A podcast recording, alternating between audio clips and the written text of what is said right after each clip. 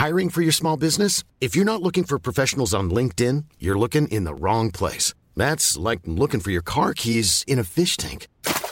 LinkedIn helps you hire professionals you can't find anywhere else, even those who aren't actively searching for a new job but might be open to the perfect role. In a given month, over 70% of LinkedIn users don't even visit other leading job sites. So start looking in the right place. With LinkedIn, you can hire professionals like a professional. Post your free job on linkedin.com slash people today.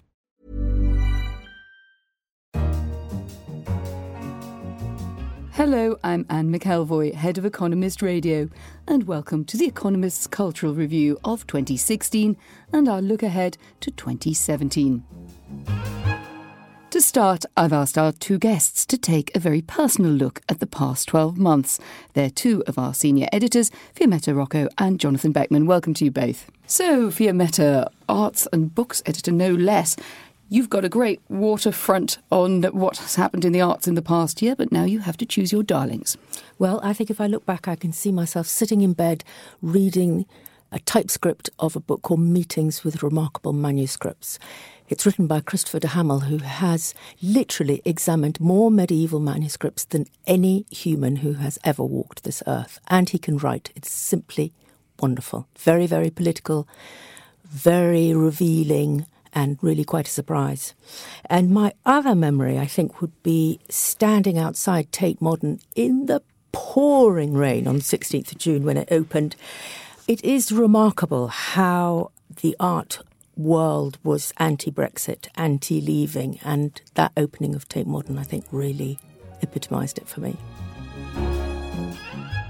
Jonathan, your top tips of the year. Um, well, I think for the second year in a row, the Booker Prize judges got it right um, and chose The Sellout, which was, I thought, a fantastic, scabrous, blasphemous, and very funny novel. Um, but it was a very interesting shortlist, and I, I, believe that the, the book that almost won it was David David Szalay's All That Man is, which is also an incredibly accomplished piece of work and comic in a much more muted vein. The best shows I've seen this year have all, strange enough, been of video uh, art or at least moving image. There was the Infinite Mix, the Haywards show of 10 contemporary artists um, at the store in the Strand, which was a, a bit of an infinite mixed bag, but contained some fantastic pieces, particularly Kahlil Joseph's Mad about Compton in Los Angeles. Um, there was Pippi Pixel Forest in the New Museum in New York, which is surreal and celebrates all that's nubby and stubby and protuberant. My favourite show there was William Kentridge's Thick Time at the Whitechapel Gallery in London. Um, he's got such a fecund uh, imagination.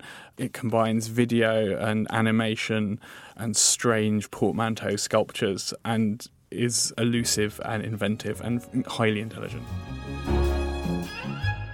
And what about you? You get to see a lot of things.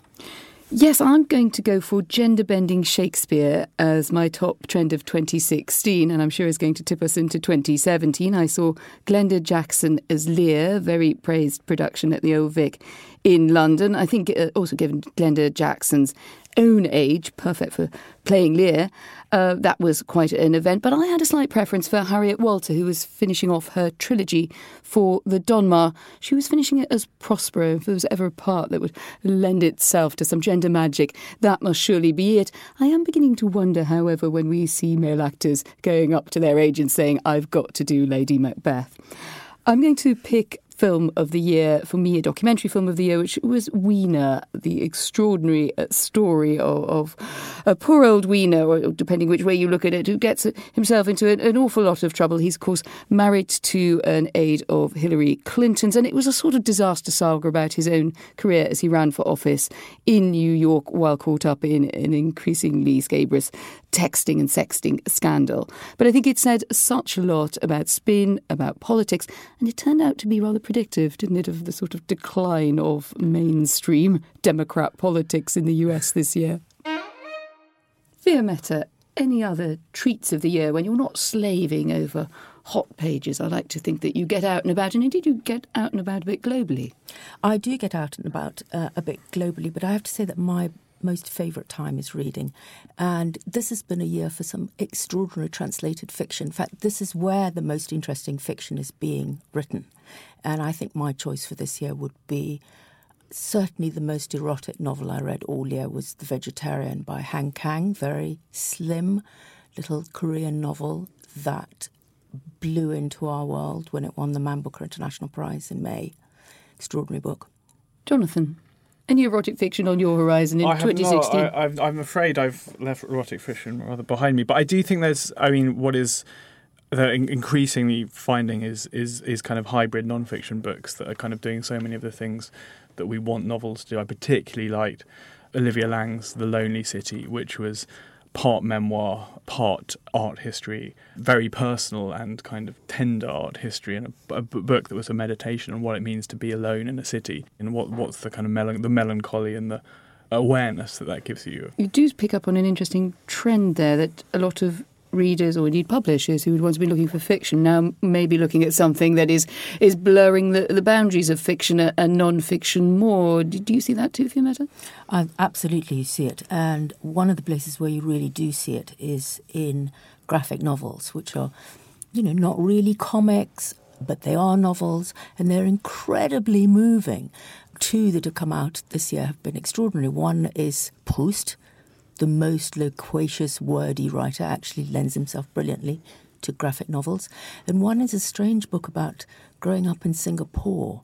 So, this completely quiet, safe, efficient country also lends itself to that great kind of human grappling mess that best graphic novel is.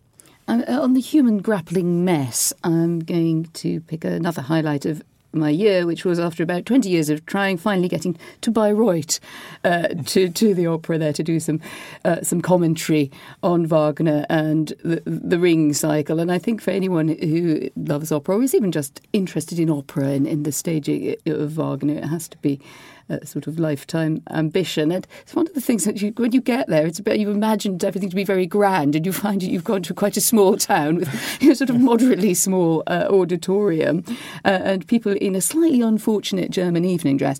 And actually, it is a very sort of fun experience, as well as, of course, the seriousness of Wagner and the way that everybody is sort of silent and transformed by it and goes into a, a kind of trance and then as soon as it's over then starts gabbling manically about what they've seen. So i thought it was as a piece of opera exactly what wagner did want. He wanted the gesamtkunstwerk the total work of art. And guess what? Even in 2016 bayreuth does provide that.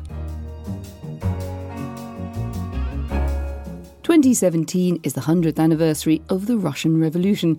I'm joined by The Economist's Russia and Eastern Europe correspondent Arkady Ostrovsky. Arkady, we know that here in London there's a wave of films, there are new books coming, there were going to be exhibitions. But how is this being perceived in Russia?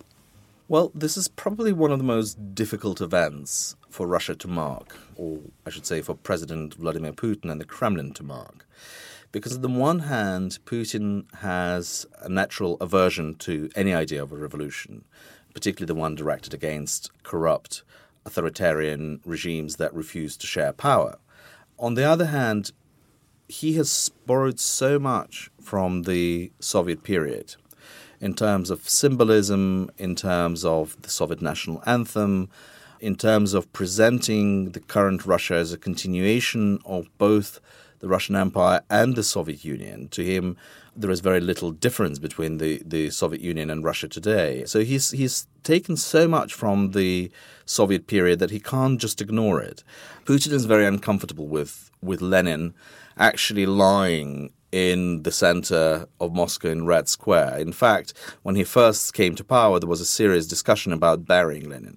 So what they've done instead, not wanting to upset the communists and the uh, you know a, lot of Russian people, they drape it, they cover it in the ribbons and the cloth of the Second World War victory because that's the element which has sort of legitimized power. So for him, this is a very difficult mark of how to reconcile the idea of Russian Empire, the aversion to revolution, and the Soviet past and its symbolism, which he brought back. And more broadly, you know, whatever the clampdowns at, at, at the top uh, throughout Russia under Vladimir Putin, there's still quite a lively art scene. You know, there's a lot of contemporary art. There are quite edgy exhibitions that, that go on. So, how do you think that the arts community is seeing this? Is it an opportunity to do something interesting, or is it something that the state is just doing over their best to be got through with a, a couple of drinks and then continue?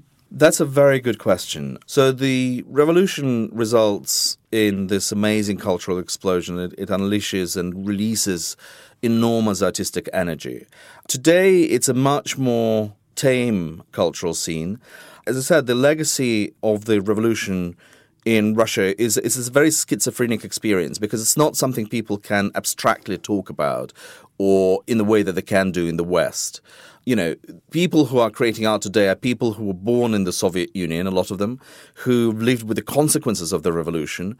The artists, interestingly, who are picking up on it, isn't like Pussy Riot, is probably the best sort of expression of that energy. But people, you know, for a lot of people in Russia, it's a real event, and they lived for 70 years with the consequences of it.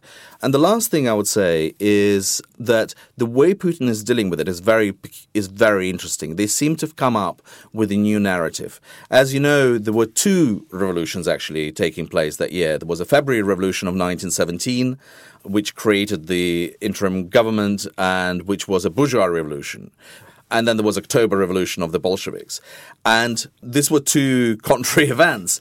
Putin's decided to lump them all together and saying, look, we're celebrating the 100th anniversary of the Great Russian Revolution. Never mind what it did, it was just a great Russian event. Thank you, Arkady. And Arkady, you won the Orwell Prize for your book on Russia this year, did you not? Yes. Uh, another one coming next year? Not next year. I think books take a lot longer. But yes, I am I'm working on, on an idea for, for the next book. Pastor of luck to. Congratulations. Thank you. So Fiammetta, Jonathan were laying in the stocks for New Year's Eve, but what's 2017 got in store for us? Fiammetta.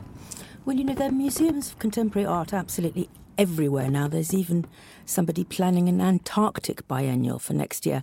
But I think the real attention next year is going to be back in Europe. About once a decade, there's a confluence of art shows the Venice Biennale, Documenta in Kassel, and the Sculpture Project in Munster. It only happens once every 10 years, and it's a very, very good moment to see what's really interesting to artists. Last time these big shows all happened together in 2007 was the moment when Ai Weiwei became a global name. And I think next year we're going to see two things. We're going to see a lot of political art and a lot of performance art. This has been a growing trend and it's ready to become quite mainstream. It's very, very, very popular at biennials. And it's really art without walls. I mean, young people increasingly in Europe and in America are allergic to stuff.